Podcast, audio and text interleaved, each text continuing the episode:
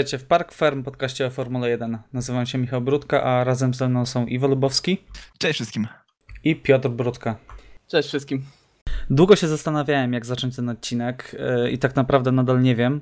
E, Jesteśmy po Grand Prix Bahrainu i myślę, że najważniejszą wiadomością jest to, że mm, wszyscy kierowcy nadal e, żyją, nadal mają się dobrze i zobaczyliśmy po raz kolejny, jak Formuła 1 może być e, niebezpieczna i myślę, że nie- ma co na razie mówić o wyścigu, tylko musimy najpierw e, porozmawiać o tym, co się stało na jego samym początku, e, o czym na pewno wszyscy słyszeliście, nawet pisały do mnie osoby, które nie interesują się, nie śledzą Formuły 1 na co dzień, po tym jak zobaczyły po prostu w wiadomościach wypadek Romana Grożana. No, oglądaliśmy ten wyścig razem, także jakie macie przemyślenia po, tym, po tych kilku dniach, bo nagrywamy w czwartek, także mieliśmy czas trochę też ochłonąć. E, Roman Grożan dzisiaj opuścił na szczęście, wczoraj opuścił e, szpital, dzisiaj pojawił się już nawet w padoku. E, I jakie są wasze takie przemyślenia, wrażenia po tym, co się wydarzyło? Jak na to zareagowaliście? No jakbyście to mieli określić? Iwo, może rozpoczniesz.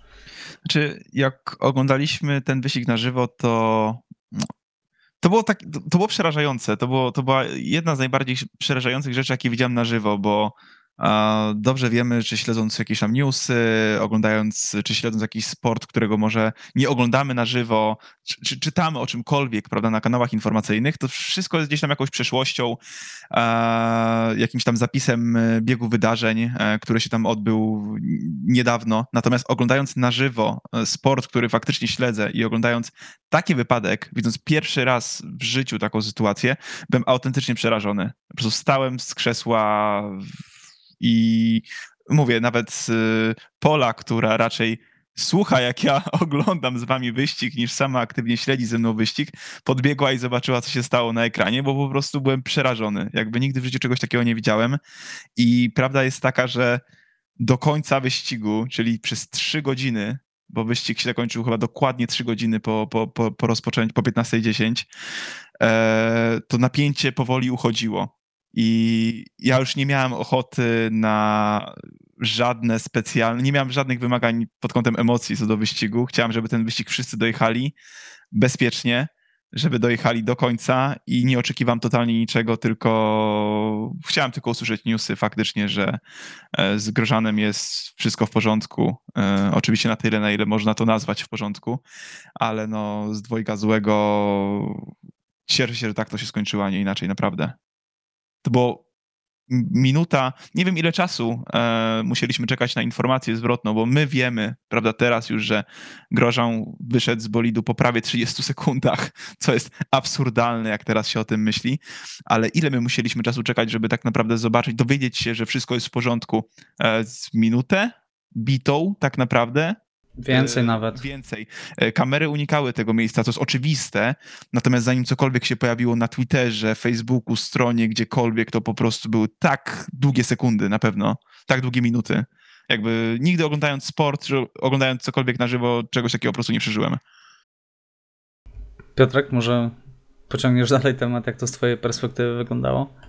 No, ja jak zobaczyłem, jak generalnie zobaczyłem płomienie po wypadku, powiedziawszy, że chodzi o płomienie po wypadku, po wypadnięciu jakiegokolwiek kierowcy z e, toru, to jeżeli chodzi o generalnie wyścigi, e, to pierwszy raz coś takiego zobaczyłem, oglądając na żywo i kiedy zobaczyłem czerwoną flagę i w dodatku właśnie realizatorzy w ogóle nie pokazywali tego miejsca, to ciarki mnie przeszły i pierwsza myśl, co mi przyszło do głowy, to wyścig Formuły 2 ze Spa z zeszłego roku, e, który wiadomo jak się wtedy skończył.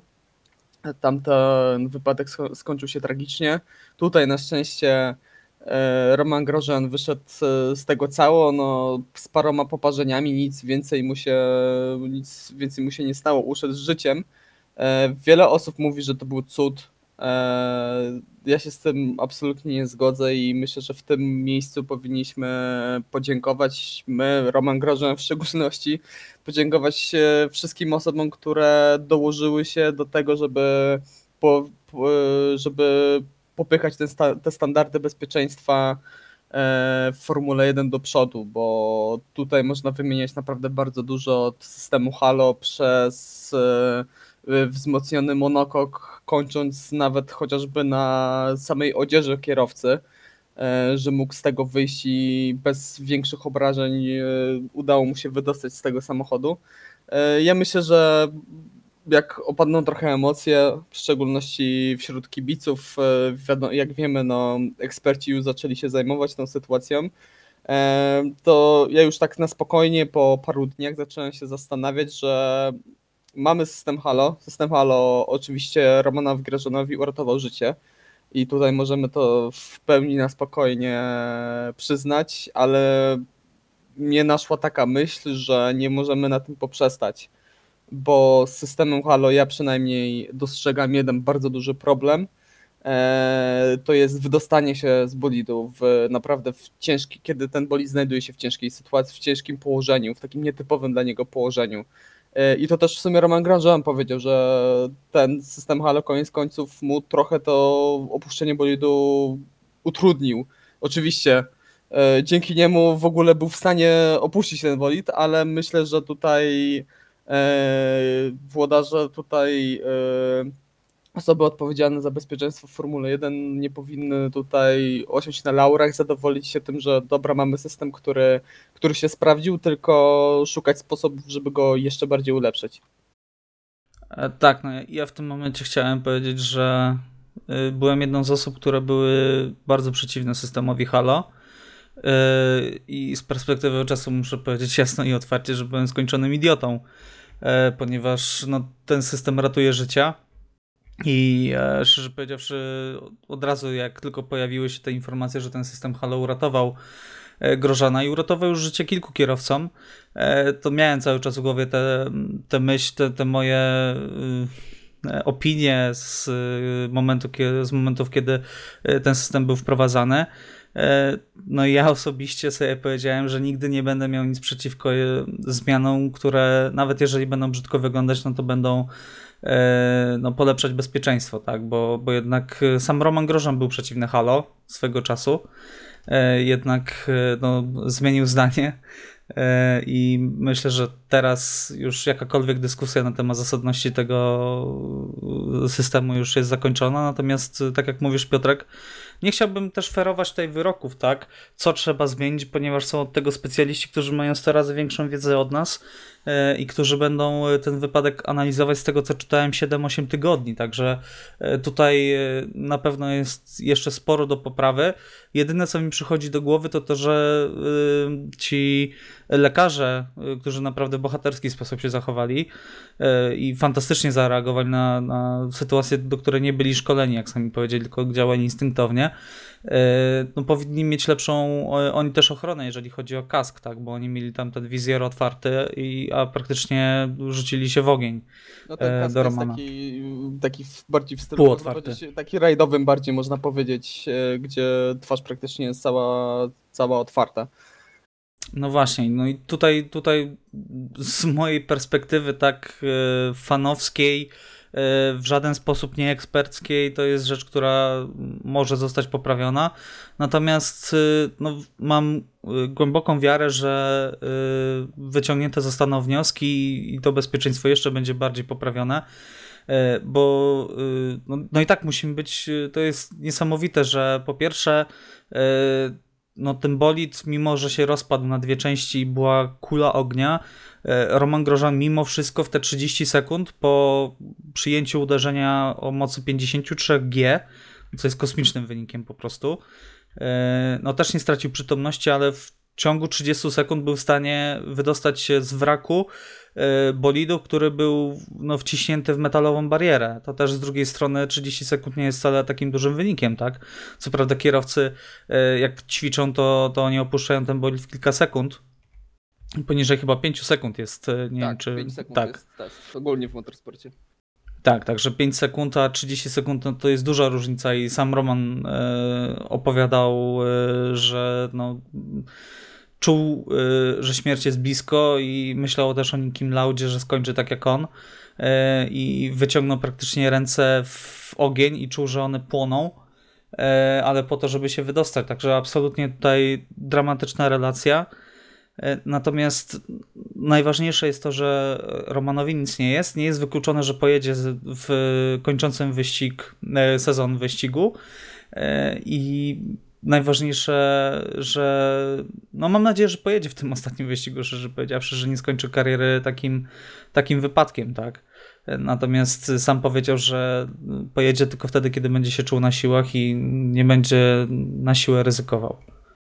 Znaczy, też myślę, że jednym tematem, który można podciągnąć, tak pomijając, bo jeszcze pomijając oczywiście Romana Grożana, mam też w głowie e, ten wypadek Lansa Strolla, Mhm. E, I właśnie odnośnie wydostawania się z bolidu, o tym, że ten system Halo na koniec końców dość utrudnia kierowcom e, opuszczenie bolidu, właśnie kiedy jest e, on, kiedy ten bolid leży bokiem, leży do góry nogami. To nie widzieliśmy pierwszy raz, to też Nico Hulkenberg kiedyś miał taki problem, chyba w jednym z ostatnich swoich wyścigów w Abu Dhabi. E, jeżeli dobrze pamiętam. No co wisiał jak krowa. Tak, dokładnie. E, też, e, też, to, też mieliśmy jeszcze takie sytuacje, także, także to na pewno jest jedna rzecz, którą, nad którą muszą tutaj popracować. Ja jeszcze powiedziawszy, próbowałem się zastanowić, jakby to rozwiązać i nic mi, do głowy, nic mi do głowy nie przychodziło. Właśnie, to jest ten problem, no ale e, na szczęście tam są ludzie o wiele bardziej mądrzejsi niż ja, e, także miejmy nadzieję, że coś tam do czegoś dojdą, ale inna sprawa, którą też chciałbym e, poruszyć, to jest kwestia widoczności, a głównie lusterek bo też Roman Grosjean powiedział, że dwa razy spojrzał w lusterka i Daniela Kwiata nie widział.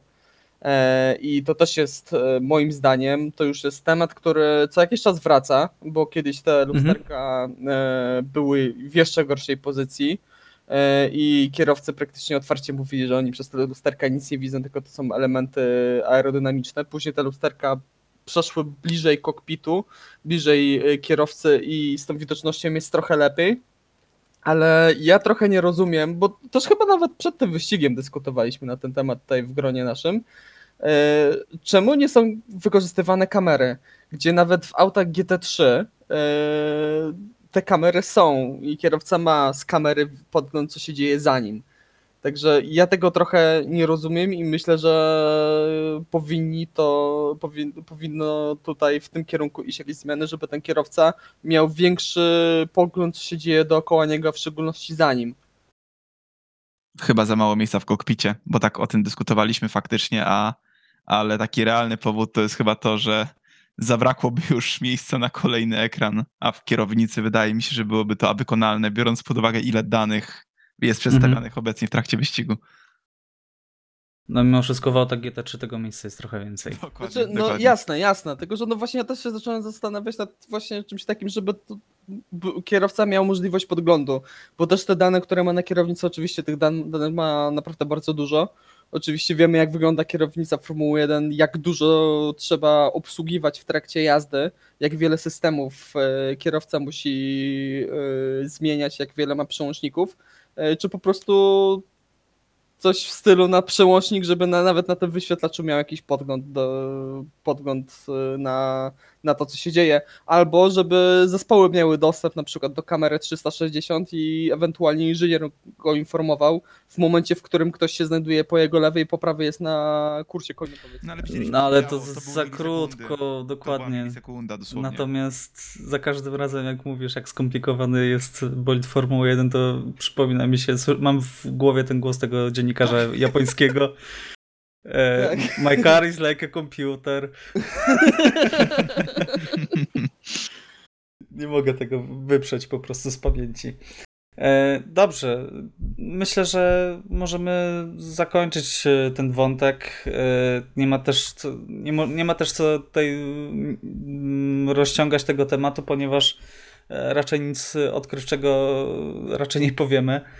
E, możemy tylko powiedzieć, że no bardzo się cieszymy, że, że Romanowi nic nie jest poza lekkimi oparzeniami e, rąk i e, mam nadzieję, że będzie kontynuował swoją karierę dalej. Absolutnie nie zgadzam się tutaj z różnymi komentarzami, że powinien dać sobie spokój z, ze ściganiem, bo to jest naprawdę moim zdaniem absolutnie niesmaczne i poza jakimkolwiek poziomem dziennikarskim sugerowanie, że stanowi jakieś zagrożenie dla innych kierowców.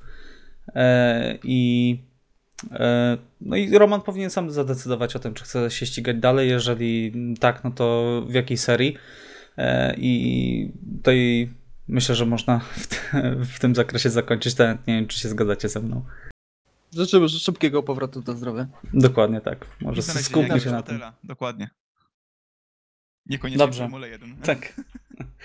E, Okej, e, w takim razie przejdźmy dalej do e, samego wyścigu. Myślę, że o Lance Stroll też już rozmawialiśmy, też no, kuriozalna dosyć, jeżeli tak można powiedzieć, sytuacja. Obrócony bolid, na szczęście też Lance'owi nic się nie stało.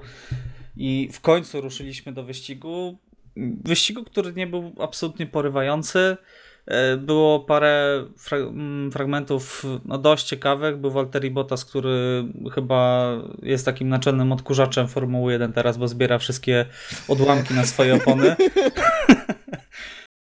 Co, co się pojawiają jakieś odłamki na to, że to Roman zaraz najeżdża. Roman, Boże, przepraszam. E, oj, oj. Valtteri na nie najeżdża i musi odbywać dodatkowy pit stop. E, Cieszy się z tego na pewno Max Verstappen, bo już e, tam 12 punktów brakuje e, w klasyfikacji generalnej. Natomiast no, jedyne, co się rzuca w pamięci, to, to dramat Sergio Pereza. Jeżeli można użyć takiego słowa dramat. No pech Sergio Pereza, który stracił mm, drugie podium rzędu na samym końcu wyścigu. I też to była taka mocno niebezpieczna sytuacja. Wyglądało to jakby Perez nie, nie mógł się z tym pogodzić po prostu i za wszelką cenę chciał dojechać do, do mety, nie zważając na to, że jego bolid już w pewnym momencie się e, no, mocno palił. Tak? To, jak sądzicie, czy tutaj Sergio i zespół Force India trochę, trochę przegiął, że tak powiem, e, kolokwialnie? Znaczy, w momencie, kiedy. Tak, my się bardzo dziwiliśmy, dlaczego nie zjechał do pit stopu.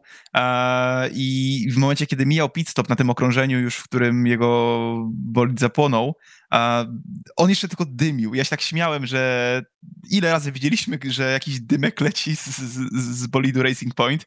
Może pomyślał tak samo, chociaż raczej wyczuł, że jest coś nie tak. Ale no zdecydowanie, no wiedząc, zgłaszając takie problemy, powinien do tego pit stopu zjechać.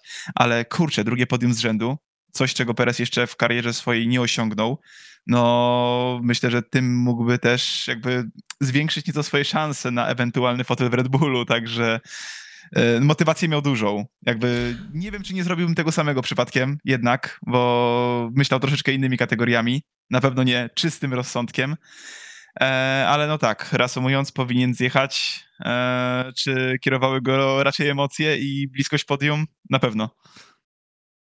Znaczy, jeżeli Racing Point nie wydało tutaj, e, nie mówiło mu przez radio, żeby zatrzymał się wcześniej, e, tylko sami trochę to e, zlekceważyli, no to jedni i drudzy powinni tutaj dostać naprawdę mocną reprymendę.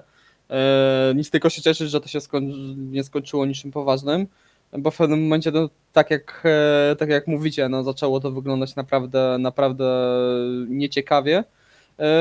Mi strasznie szkoda Sergio Pereza, bo naprawdę jechał świetny wyścig, e, świetne zawody, utrzymywał bardzo dobre tempo, utrzymywał się przed Alexem Albonem, ale i właśnie z tobą nie zgodzę, e, że to podium, znaczy, że ta awaria go w jakikolwiek sposób oddaliła albo przybliżyła do jakiegokolwiek fotelu w, w, e, w przyszłym sezonie, bo myślę, że tym, że przez te e, przez większość tego wyścigu, praktycznie przez 90 parę procent wyścigu utrzymywał się na tym trzecim miejscu, na pewno dało bardzo duży plus. E, no i myślę, że każdy w padoku wie, ile potrafi i Sergio Perez i na ile jest go stać. Zwłaszcza, że już na tej konferencji prasowej takiej e, online, e, którą Bardzo zorganizował w dziwnej. poniedziałek, bardzo dziwnej, e, jest, kuriozalna była ta, ta konferencja, powiedział, że no on już ma propozycję fotelu na 2022. Nie chciał powiedzieć gdzie oczywiście, natomiast no, wygląda na to, że nawet jeżeli Sergio będzie miał rok przerwy, to, to po tym roku przerwy wróci do Formuły 1. Albo Co to taka, taka zagrywka do jakichś negocjacji w stylu właśnie, no a ja już coś mam, ale wam nie powiem, e, także się martwcie, jak chcecie mnie, to bierzcie mnie już teraz, bo w przeciwnym wypadku mnie w ogóle nie będziecie mieli.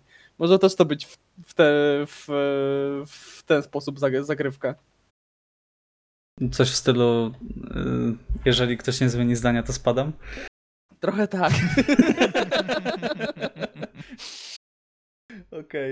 Y, Czy możemy coś cokolwiek więcej powiedzieć na temat tego wyścigu? No, jest cały czas walka y, o trzecie miejsce w konstruktorach. Y, Narzekaliśmy na McLarena, że tutaj odkładają rozwój na kolejny sezon, już jakieś części na 2021 rok mają.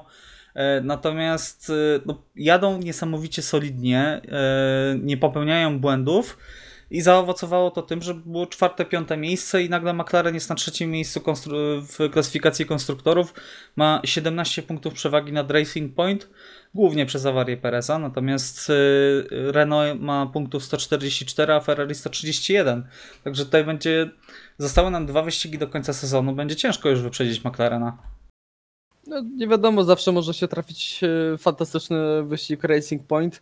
McLaren, McLaren będzie miał pecha. No to, to koniec końców te różnice nie są małe. E, Tfu, nie są duże, one są naprawdę małe tutaj, właśnie tak jak e, pokazuje przykład tego wyścigu, że wystarczy jeden weekend, w którym kończymy naprawdę na wysokich pozycjach i to e, można w dużej mierze powiedzieć, że to przez przypadek, bo i Sergio Perez właśnie miał awarię, i jednocześnie Valtteri Bottas tam wylądował na końcu stawki. Także, także myślę, że tutaj ta walka o trzecie miejsce e, będzie się toczyła do samego końca, bo czysto teoretycznie nawet e, Renault może nagle wyskoczyć i dwa ostatnie wyścigi Trzecie pojechać podium. Ricardo. Zwłaszcza, że ten y, layout toru, który będzie w niedzielę, no, po, ma im pasować podobno, tak? No, No, biorąc na pod uwagę ich silnik, to może być pod Renault. Dokładnie na, przecież na Spa pojechali fantastyczny wyścig, także tutaj zobaczymy. No dobrze. To w takim razie, czy chcielibyście coś jeszcze dodać na temat tego wyścigu? Bo myślę, że nie ma co tutaj przedłużać. Y, Nie był to strasznie pasjonujący wyścig. y, Jak już zaczęli się ścigać. E, I mm, czy chcielibyście jeszcze kogoś wyróżnić, zganić może? Oddaję wam głos. Jeżeli chodzi o wyróżnienie, to nie, tutaj myślę, że powiedzieliśmy tak naprawdę wszystko. O, jedna rzecz, kolejny cichy bohater, mój bohater całego sezonu to Pierre Gasly. Pierre Gasly, tak. Świetne szóste miejsce. E, szkoda, że wyścig zakończył się pod samochodem bezpieczeństwa. Nie, nie lubię takich końcówek, niestety. Myślę, że nikt nie lubi. Ale tak, nie padło nic o Pierze. On jechał też trochę swój wyścig. E, natomiast, no kurczę, kolejny wyścig Alfa Tauri i jest to ten kierowca Alfa Tauri, który potrafi regularnie kończyć w pierwszej dziesiątce. I to całkiem wysoko punktowanej. No, zwłaszcza, że nie dostaje karce i już. Dokładnie. Okej, no to zamykamy e, dyskusję pod tytułem Grand Prix Bahrainu, bo jest jeszcze e, mimo wszystko sporo rzeczy do obgadania. Przede wszystkim Lewis Hamilton. E, Pozytywny wynik testu na koronawirusa. Nie jedzie w niedzielę. e, Zastępuje go George Russell e, i to jest po prostu bomba. Tego się nikt nie spodziewał, bo oczywiście nie można się było spodziewać tego, że Lewis będzie chory. I tego, że Stoffel Van Dorn po raz kolejny musi grać w Call of Duty Warzone, zamiast przyjeżdżać na tor i, i walczyć, a mamy pojedynek kierowców, którzy walczą tak naprawdę o fotel na 2022. M- Mamy Walteriego Bottasa i mamy George'a Russella. George'a Russella, który e, nigdy nie przegrał z e, zespołowym partnerem w kwalifikacjach i nigdy też nie zdobył punktu. E, Więc e, ta pasa jedna i druga już e, liczy 36 wyścigów. E, Czego się spodziewacie po Russellu na torze, który przypominam pra- prawie nie ma zakrętów? No, ciężko się Sugerujesz, że Russell nie potrafi skręcać? Nie, sugeruję, że nie będzie miał dużo do stracenia, że tak powiem, albo do nadrobienia nad rywalem. Znaczy, Od Znaczy- kiedy... Przerwałem ci, Piotrek. Proszę mów. Znaczy, chciałem powiedzieć, że paradoksalnie rzecz biorąc, to jest chyba jeden z najlepszych torów, gdzie e, jedna z najlepszych nitek, gdzie można by właśnie kogoś zastąpić. E, No na pewno powiedzmy, to jest takie. Z jednej strony to jest naprawdę taki przedwczesny prezent świąteczny dla George'a Russella e, i naprawdę ogromna szansa, bo już na dobrą sprawę dwa lata słyszymy, e, że George Russell to jest jeden z największych pechowców w ogóle w całym padoku, że to trzeba przyznać, że je- jeździ fatalnym bolidem od samego początku swoich startów w Formule 1. Teraz dostaje e, bolid, który jest, e, wydaje mi się, najlepszym bolidem w historii. E, żaden bolid w historii nie miał aż takiej przewagi nad innymi. Jestem te, te, takie trochę ryzykowne tutaj stwierdzenie. W, w tej dekadzie na pewno. No w tej dekadzie na pewno. Tutaj, tutaj akurat to już nie jest ryzykowne stwierdzenie. Ale z drugiej strony wsiadać do bolidu, który z którym się nie miało styczności. Masz z drugiej strony e, gościa, który, dla którego to też jest duża szansa, dla którego e, to może być na dobrą sprawę właśnie być albo nie być, e, który zna ten bolid bardzo dobrze, e, który zna ten zespół bardzo dobrze, bo to też jest aspekt, który, który jest dość ważny. George Russell też trochę zaczyna, e, znaczy nie chcę tutaj mówić, że zaczyna się, nie wiem, jakoś tutaj szukać wymówek albo usprawiedliwiać, ale to też są małe rzeczy, które trzeba odnotować, typu e, George mówi, że ledwo co się zmieścił do, do bolidu e, Louisa Hamiltona e, i też, że buty, które ma są troszkę za duże dla niego i wolałby, żeby były mniejsze. E, I koniec końców to też mogą być czynniki, które wpłyną. Ja od George'a nie wymagam jakoś dużo. Wydaje mi się, że w sobotę może przegrać. e, Że, znaczy, wydaje mi się, że przegra w sobotę z Walterem Bottas w kwalifikacjach, bo Walteri Bottas też nie jest kierowcą, który jest w tych kwalifikacjach słaby. E, Ma kierowcę zespołowego, który jest totalnym geniuszem, jeżeli chodzi o kwalifikacje, ale wydaje mi się, że ta e, passa zostanie przerwana, jeżeli chodzi o pokonywanie e, swojego kolegi zespołowego w, w sobotę. No ale w niedzielę, jeżeli George Russell nie zdobędzie punktów, dojedzie No do końca wyścigu, a nie zdobędzie punktu, e, no tego się nie da Aj. wybaczyć. Ja, ja nie mówię, że on ma wygrać ten wyścig, ja nie mówię nawet, ja nie będę nawet zawiedziony, jeżeli on nie, nie stanie na podium, bo ja będę w stanie to zrozumieć. E, Ale jeżeli nie zdobędzie nawet punktów w tym samochodzie, no to to będzie coś strasznego. To równie dobrze, tak jak właśnie z jednej strony to jest gigantyczna szansa, a z drugiej strony to może go naprawdę przekreślić wtedy. Nawet nie tyle co w oczach Toto Wolfa, ale jego wewnętrznie może go po prostu to zniszczyć. Okej, Iwo, zgadzasz się z tymi stwierdzeniami? No ja powiem szczerze, tak y, uważam, że takim dobrym spektrum punktów, które Russell może zdobyć, to jest chyba top 6. Wydaje mi się, że pierwsze 6 pozycji, a oczywiście no nie spodziewam się, że wygra. Nie spodziewam się nawet, że stanie na podium. Natomiast czwarte, piąte, szóste miejsce wydaje mi się, że są całkiem realne i wydaje mi się, że nikt nie będzie mógł być zawiedziony, jeżeli w tych, pół- w tych miejscach, e, na przykład między czwartym a szóstym, George Russell skończy. Jakby nie mam, totalnie nie wyobrażam sobie, jakim cudem miałby wygrać kwalifikacje z Walterim Bottasem. Wydaje mi się, że jest to niemożliwe, biorąc pod uwagę, jak często kwalifikacje kończyły się między Bottasem a Hamiltonem o setne sekundy tak naprawdę. I mówimy tutaj o, o tym geniuszu, prawda, o którym Piotrek wspomniał i wszyscy wiemy, jak dobrze Hamilton jeździ. Tutaj nawet nie trzeba o tym mówić. Więc no, nikt nie spodziewa się, że kiedy Bottas jest blisko Hamiltona, a takie momenty bywają, e, przynajmniej w kwalifikacjach, e, że w kwalifikacjach ma jakiekolwiek szanse, więc ta passa na pewno zostanie przerwana. Chyba, że bolid Walteriego ulegnie jak siabari w Q3, no ale nie spodziewam się takiej sytuacji mimo wszystko. E, a co do wyścigu, no uważam, że bardzo dużo przesadą byłoby e, oczekiwanie zwycięstwa bądź nawet podium w tym przypadku. Będzie pierwszy raz jechał tym bolidem. Przesiadka z najgorszego. No dobrze, ale Hulkenberg pół roku nie jeździł żadnym bolidem, po czym wsiadł, y, przejechał y, trzy sesje treningowe i był w stanie rywalizować na wysokim poziomie. Także Ale no, Michał, może nawet lepiej, że nie jechał niczym, niż jak miał jechać wcześniej Williamsem. nie, żart na bok. Y, To najgorszy bolid kontra najlepszy bolid. Jakby... Znaczy, szczerze powiedziawszy, Iwo, wybacz, że ci przerwę, ale to nie jest takie nad wyraz, bo to masz najgorszy właśnie bolid w stawce, masz też e, niektóre nawyki, które masz do tego Ta walka, bolidu. nie? O życie. Tak, no ja nawet e, było, było zrobione porównanie e, czasu Roberta Kubicy i onboardu Roberta Kubicy z zeszłego roku w Williamsie w Q1, a ten jego czas z tego roku w Alfie Romeo. I jak w Williamsie każde wyjście z zakrętu jechał Robert na kontrze, to tutaj spokojna, elegancka jazda, a wiadomo, teraz George wejdzie do Williamsa, także to Do Mercedesa. fu, do Mercedesa, to będzie, Jakie tfu. to będzie naprawdę gigantyczny y, przeskok, ale no właśnie, też z drugiej strony ten tor, tam nie ma aż tak dużo, wydaje mi się, że nie będzie aż tak dużo miejsc, y, y, żeby, żeby stracić, to też, no nie wiem, to, to nie jest Spa, to nie jest chociażby Silverstone, właśnie jak w przypadku Nico Hulkenberga, także no ciekawe, ja myślę, że jeżeli y, skończy George Russell przed Alexem Albonem, to będzie tak okej. Bez, be, bez fajerwerek, ale. Piergassi czy kończy często przed Alexem Albonem. Max Verstappen powiedział po tym wyścigu, że kończenie 40 sekund za kolegą z zespołu to nie jest ok- okej sytuacja. Max Verstappen Aj, też aj, się aj. bardzo.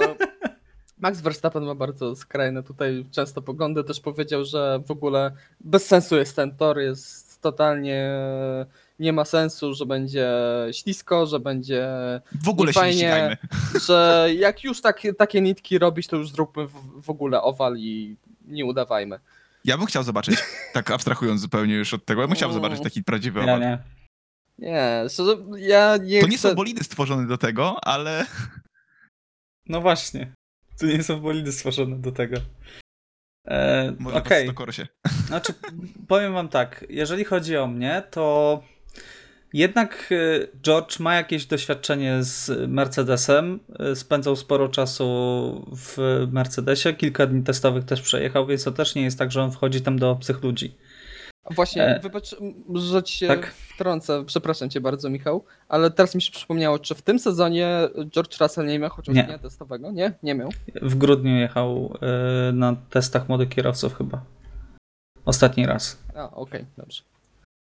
E, tak, e, ale miał 5 czy 6 dni testowych e, z Mercedesem już odbytych, także to też nie jest tak, że on tam wchodzi do obcych ludzi.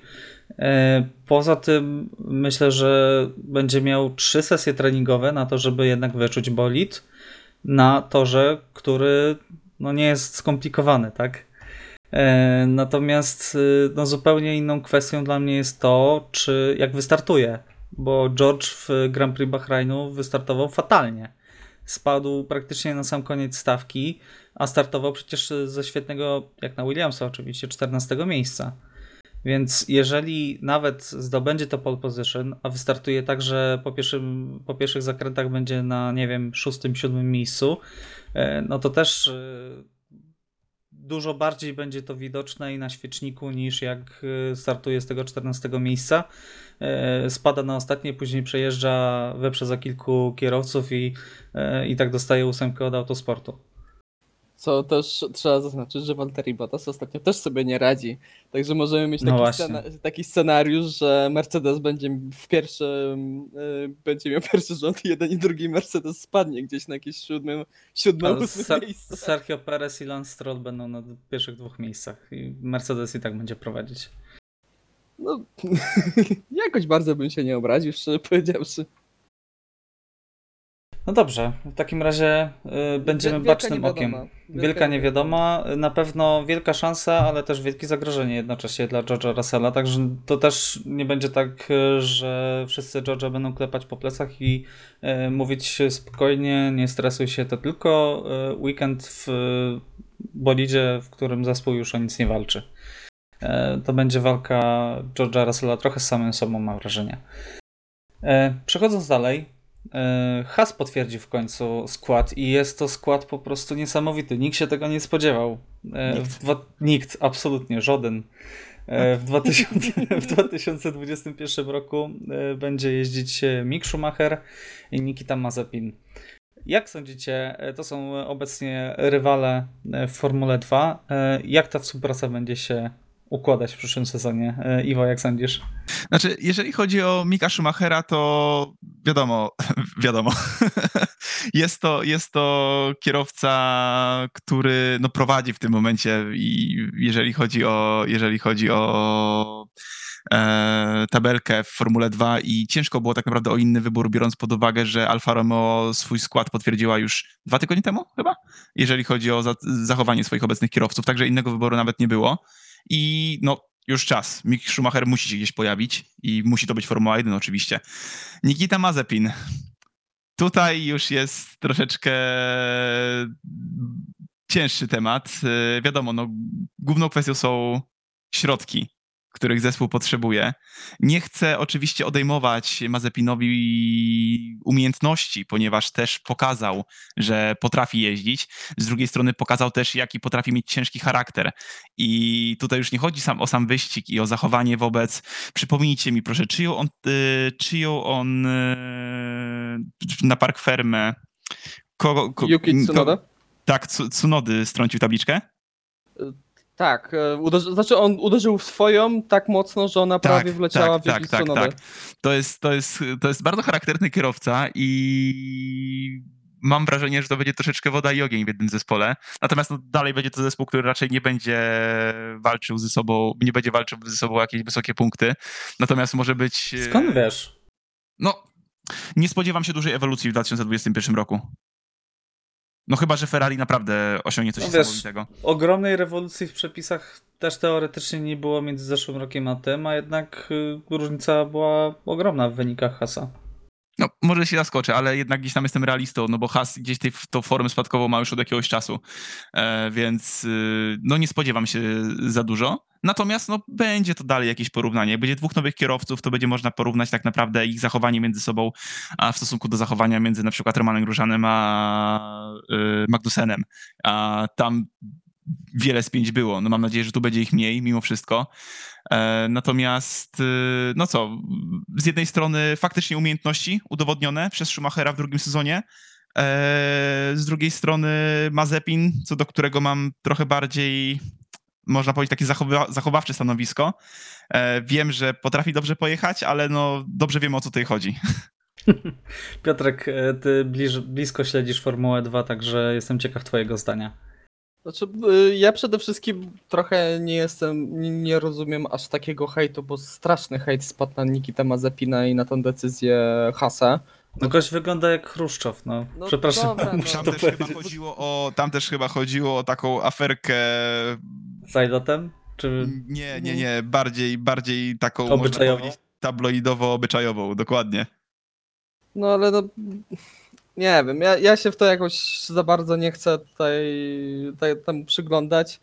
E, No Nikita Mazepin naprawdę jeździ bardzo dobrze w tym sezonie w Formule, w Formule 2. Ja byłem dość mocno zdziwiony w pewnym momencie, bo zarówno jak i Mick Schumacher ja, i Nikita Mazepin zeszły sezon w Formule 2 mieli naprawdę bardzo słabe. E, No, kiepskie były te zdobycze punktowe. E, Mick Schumacher zdobył 53 punkty, Nikita Mazepin zdobył ich tylko 11, także y, sezonu 2019 za bardzo nie zawojowali, E, ale w tym sezonie wyglądają o wiele lepiej. No oczywiście Mick Schumacher e, tutaj, e, można powiedzieć, takie błogosławieństwo ze strony Ferrari, e, biorąc pod uwagę jego miejsce w Formule 2 i to, że najprawdopodobniej ten tytuł zdobędzie, bo po y, ostatnim weekendzie i wyczynach Kaluma i Lota to niczego więcej bym się nie spodziewał. E, ale jestem ciekawy, jak będzie wyglądała ta rywalizacja. E, Has idzie w wielką niewiadomą, bo też właśnie patrzę trochę przez pryzmat tego ich pierwszego sezonu w Formule 2, gdzie mieli naprawdę, tak jak już wspomniałem, kiepskie te wyniki. E, I obawiam się, że tutaj trochę może im zejść, zanim się przystosu- przystosują do e, bolidu Hasa, zanim się przystosują do Formuły, Formuły 1. No i tak jak już wspomnieliście, Nikita Mazepino ma charakter, także myślę, że godnie zastąpi nam Kevina Magnusena. No tak. E, Dobrze, w takim razie zostawiamy ten temat. Będziemy bacznie śledzić e, postępy Hasa w przyszłym sezonie i e, nowych kierowców, e, świeżą krew, e, która też e, mam wrażenie już była bardzo potrzebna w Hasie, więc to też może jakoś dać nowy impuls temu e, zespołowi. A Ginter Steiner e, na zarzuty dotyczące finansowania Mazepina powiedział, że Niki Lauda też zapłacił za swój e, za miejsce w e, Formule 1, więc nie widzi żadnego problemu. Ile Fernando Alonso widział z Santanderem. No właśnie. No, szczerze powiedziawszy, dla mnie y, argument typu, że kierowca wnosi ze sobą dużo, y, dużo pieniędzy do zespołu, to już dosyć dawno przestał być aktualny.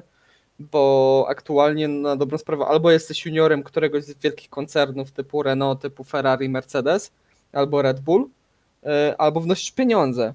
Nie ma innej opcji. Nikt w, w kategoriach juniorskich nie weźmie cię tylko dlatego, że po prostu masz talent.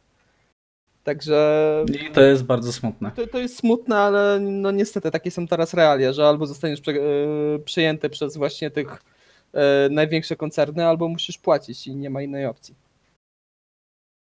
E, No dobrze, w takim razie przejdźmy już do zapowiedzi, e, żeby nie przedłużać Grand Prix Sakhiru, który, które odbędzie się w ten weekend. E, Tak jak mówiliśmy, szykują się szalone kwalifikacje, szykuje się szalony wyścig, głównie dlatego, że mamy e, prawie owalną nitkę, e, jak wszyscy mówią, e, używają tego Fani określenia. by nas zamordowali w końcu. Tak, dokładnie. E, No, Natomiast do tego jest to prawie. także. Okej, e, w sobotę są kwalifikacje o godzinie 18, wyścig też o godzinie 18. Pamiętajcie o tym, ponieważ e, teraz Grand Prix było trochę wcześniej. E, Natomiast e, jeżeli chodzi o same kwalifikacje, zwłaszcza w Q1, e, Jack Aitken, o którym sobie nie powiedzieliśmy, zastąpi George'a Russella. Też kierowca Formuły 2 będzie miał okazję się w ten weekend pokazać Williamsie. Powiedział, że no, Q1 będzie bardzo ciekawe, ponieważ jeżeli będą równe odstępy między wszystkimi kierowcami, no to różnica między bolidami będzie 3 sekundy. Także szykuje się naprawdę bardzo ciekawa sesja, w której e, myślę, że będzie kilka zaskakujących rozwiązań, ponieważ ktoś nie zdąży zrobić tego najczystszego okrążenia w najlepszych warunkach. Nie wiem, czy e, tutaj spodziewacie się jakichś e, dodatkowych fajerwerków, czy jednak e, chłodno do tego podchodzicie? Ja się jeszcze powiedziawszy obawiam, jeżeli chodzi o sobotę, e, obawiam się tego, co się działo na Moncy w zeszłym roku. Że znowu możemy mieć tutaj jakieś szachy, jakieś układanie, jakieś pociągi, jakieś tutaj podciąganie się. Może, może być ciekawie, jeżeli chodzi o sobotę. I myślę, że będzie o wiele bardziej interesująco, jeżeli chodzi o, o niedzielę. E, no, w dużej mierze mamy tutaj proste. Na szczęście mamy tylko dwie strefy DRS, e, także zobaczymy, jak to będzie koniec końców wyglądało. Ja jestem o wiele bardziej pozytywnie nastawiony do tego wyścigu niż jak byłem przed, e, przed zeszłym e, Grand Prix. No jest to co, na pewno coś nowego i coś, czego w Formule 1 mm, nie powiem nigdy nie było, ale na pewno nie było od bardzo, bardzo dawna, żebyśmy mieli tor tak krótki, taką nitkę, e, która tak wygląda i e, no i myślę, że będzie naprawdę dużo akcji.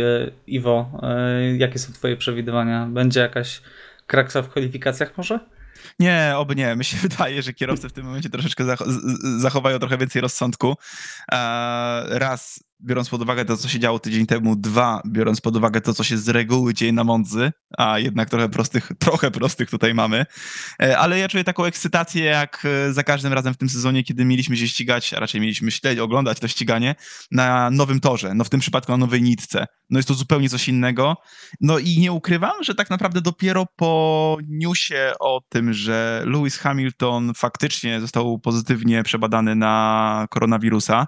Oczywiście życzymy mu jak najszybszego powrotu do zdrowia, bo Tak, pochwalił się, pochwalił się tym na szczęście, nie pamiętam czy na Instagramie, czy na Facebooku, czy też na Twitterze, że faktycznie bardzo ma łagodne objawy i tak naprawdę za tydzień już normalnie powinien raczej się ścigać, aczkolwiek to ma być potwierdzone teraz ten weekend, e, to no, cieszymy się z tego powodu i jednak liczymy, że w tym finałowym, e, finałowym wyścigu się pojawi, co nie zmienia dalej faktu, że fakt, że nie będzie jechał w tym wyścigu, sprawił, że jest to dla mnie jeden z najciekawszych wyścigów y, tego roku, tego sezonu. Bo No to jest pierwszy wyścig Formuły 1 bez Louisa Hamiltona od, y, o matko, chyba Brazylii 2006 rok. I mamy właśnie George'a Russella, który chce się sprawdzić, którego fani zweryfikują, antyfani również. E, I tak naprawdę też można powiedzieć, że mam większą ekscytację niż tydzień temu przed samym Grand Prix Bahrainu, którego nitki no nie jestem aż takim dużym zwolennikiem. A tu mamy coś nowego, super, cieszę się. Naprawdę Okej. czekam na weekend. Dobrze, w takim razie y, jeszcze nie o jednej rzeczy nie wspomnieliśmy. Romana y, zastąpi w ten weekend y, Fittipaldi. Znane nazwisko. E, Natomiast e, Piotrek na pewno będziesz chciał coś, e, coś o nim więcej powiedzieć, bo znam twoją opinię na jego temat. No nie jestem zachwycony tą decyzją, nie mówię, że tutaj, nie wiem, skakałem, bo za szczęścia, bo Pietro się od dobrych trzech lat nigdzie nie ścigał na dobrą sprawę. Oczywiście tam w już trochę umierającej serii, a raczej tym, co zostało po serii World Series Renault, zdobył drugie miejsce w klasyfikacji generalnej, zanim został przyjęty przez Hasa i już od e, dwóch czy trzech lat jest ich kierowcą testowym. E, Ale ja życzę mu jak najlepiej. Zobaczymy, jak się pokaże. Miejmy nadzieję, że nie będzie to jakiś tragiczny, e, tragiczny występ. I szczerze powiedziawszy, ciężko chyba byłoby znaleźć, paradoksalnie rzecz biorąc, jakiegoś bardziej doświadczonego kierowcę, który chciałby jechać bolidem Hasa aktualnie, biorąc pod uwagę formę amerykańskiej ekipy. No ale jeżeli chodzi o wszystkich tych powiedzmy debiutantów, no bo mamy Jacka Aitkina, mamy właśnie Pietra Fittipaldiego, no i można powiedzieć taki mały debiutant e, George Russell w nowym zespole tutaj, e, to po Pietro Fittipaldi mam na najmniejsze oczekiwania. Wyobraźcie sobie, wyobraźcie sobie, że ktoś się budzi ze śpiączki rocznej i się budzi na ten wyścig. I zaczyna go oglądać, Tak. patrząc na tabelę. No tak, no zdecydowanie zupełnie inna rzeczywistość. E, Dobrze, żeby nie przedłużać. e, Przewidywanie. Jeżeli chodzi o nasze przewidywania z e, Grand Prix Bahrainu, to postawiliśmy wszyscy, że wygra kwalifikację Lewis Hamilton i wygra wyścig Lewis Hamilton i brawo my. Po dwa punkty lądują na naszym na naszych kontach, przez co mamy status quo. Piotrek prowadzi mając punktów 17, Iwo 14, ja niestety 13. E, Natomiast jestem bardzo ciekawy Waszych typów na e, Grand Prix Sakhiru, także e, oddaję Wam głos. Piotrek, jak stawiasz? Zwycięzca kwalifikacji wyścigu i kierowca dnia. No, Jestem w tragicznej sytuacji, bo nie mogę bezpiecznie pójść w Lewisa Hamiltona teraz, żeby zachować swoją przewagę. Ja w sobotę stawiam na Walteriego Bottasa, w niedzielę na Maxa Verstappena, kierowcą dnia będzie George Russell. Okej, Iwo, jak stawiasz? Ja stawiam zarówno w sobotę, jak i w niedzielę na Walteriego Bottasa. No i kierowcą dnia musi być George Russell. Okej. No to ja wchodzę all in i mówię Russell, Russell, Russell. Nie, nie robisz tego. Robię to. W sumie nie masz nic do stracenia już prawie. E, Dokładnie.